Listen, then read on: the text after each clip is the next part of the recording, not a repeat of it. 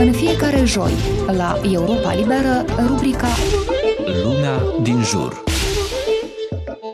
De ceva timp am uh, preluat uh, practici ecologice la mine acasă. Sortez plasticul de tip 2 uh, și 5. Încerc pe cât posibil să economisesc energia. Am înlocuit detergenții obișnuiți cu detergenții bio. Am început să nu procur atât de multe haine. Merg mai mult pe jos. Am adoptat un regim vegetarian. Pe viitor plănuiesc să încerc compostarea deșeurilor organice. Ilinca, o tânără de 15 ani din satul Ișnovăț, raionul Criuleni, avea șapte ani atunci când a auzit pentru prima dată despre problemele ecologice cu care se confruntă planeta Pământ. Noțiunea de ecologice nu îi spunea prea multe, însă și-a promis că atunci când va crește mai mare, va căuta răspunsuri la toate întrebările. A devenit între timp o adolescentă implicată activ în diverse proiecte, care au scopul de a ajuta, mai ales tânăra generație, să conștientizeze importanța implicării în dezvoltarea problemelor de mediu. În general, de exemplu, să iau colegii de la mine din clasă, nu sunt uh, foarte informați pe temele ecologice, adică dacă pe ei trebuie cu ce asociază ecologia, scrie o spune de dată reciclare, salubrizare, plantare de copaci și aici se termină tot, când de fapt uh, tema este foarte largă, conține foarte multe subiecte. Ilinca recunoaște că sistemul educațional din Republica Moldova pune prea puțin accent pe educația responsabilă a elevilor față de mediu, iar orele opționale de educație ecologică sunt deseori neinteresante. Nici profesorii nu sunt uh, informați corect, uh, nici ei nu sunt implicați și nu au uh, dorință de a schimba ceva, de a realiza ceva și abordarea nu este corectă. Atunci când vorbim despre reciclare, uh, noi trebuie să înțelegem unde este problema, uh, ce se întâmplă în lume, de ce trebuie noi să acționăm. Nu, pur și simplu ne vine și ne spune că uite, trebuie să facem asta. Și noi nu înțelegem de ce trebuie să facem asta și noi nu avem uh, interes, dar o facem numai pentru că respectăm profesorii. Iulia Kovaleova este șefa Centrului de Tineret din Fălești. Aceasta interacționează zilnic cu zeci de tineri, care, spune ea, sunt din ce în ce mai receptivi și deschiși să pună umărul la soluționarea problemelor de mediu, atât cât le este în putere.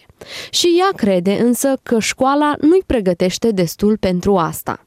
Sunt ori de um, ecologie la școli. Dar le-au dat la profesori care, evident, nu sunt suficient informați. La orele de ecologie, ei nu vorbesc la nivel mai aprofundat, mai specializat despre ecologie și schimbările climatice. Și, într-adevăr, fără ca ei să fiu instruiți, nu pot să vorbească. Experții spun că toate țările, Republica Moldova nefiind o excepție, se confruntă cu o serie de probleme ecologice. Numeroase studii demonstrează că principala cauză a degradării mediului este consumul excesiv de resurse.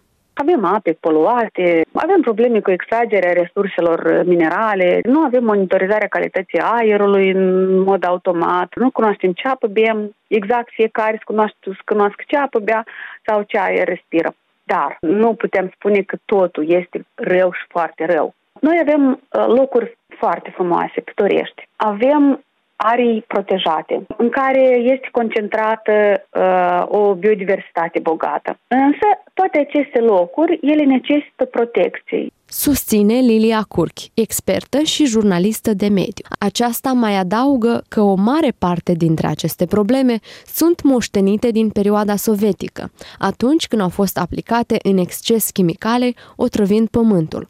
Însă, odată cu sfârșitul perioadei Uniunii Sovietice, situația din țară a început să se îmbunătățească. Doar prin educație noi putem să contribuim la creșterea nivelului de, de cunoaștere a problemelor de mediu și nivelului de implicare în soluționarea lor. În școală, din păcate, educația ecologică se face sporadic. Lipsește și material didactic și interesul profesorilor și aceste lecții trebuie să fie interesante, cu ieșiri în natură, interactive, pentru a captiva atenția și um, a menține interesul tinerilor. Consecințele le vedem în degradarea mediului uh, și asistăm asta zi de zi. Pentru că cetățeanul uh, de mâine este elevul de astăzi care el nu a învățat despre protecția mediului. Spune Lilia Curchi. Există o listă de bune practici la îndemâna oricui care ar putea împiedica degradarea calității naturii. Înlocuirea pungilor din plastic cu cele din bumbac, consumul rațional al tuturor resurselor sau sortarea deșeurilor. Noi avem șansa ca acest pământ să îl readucem la o stare bună și e, foarte bună de mediu. Doar că e nevoie de efort. De efort din partea tuturor, și a autorităților și a cetățenilor. Nicoleta Stavila pentru Radio Europa Liberă. În fiecare joi, la Europa Liberă, rubrica Luna din jur.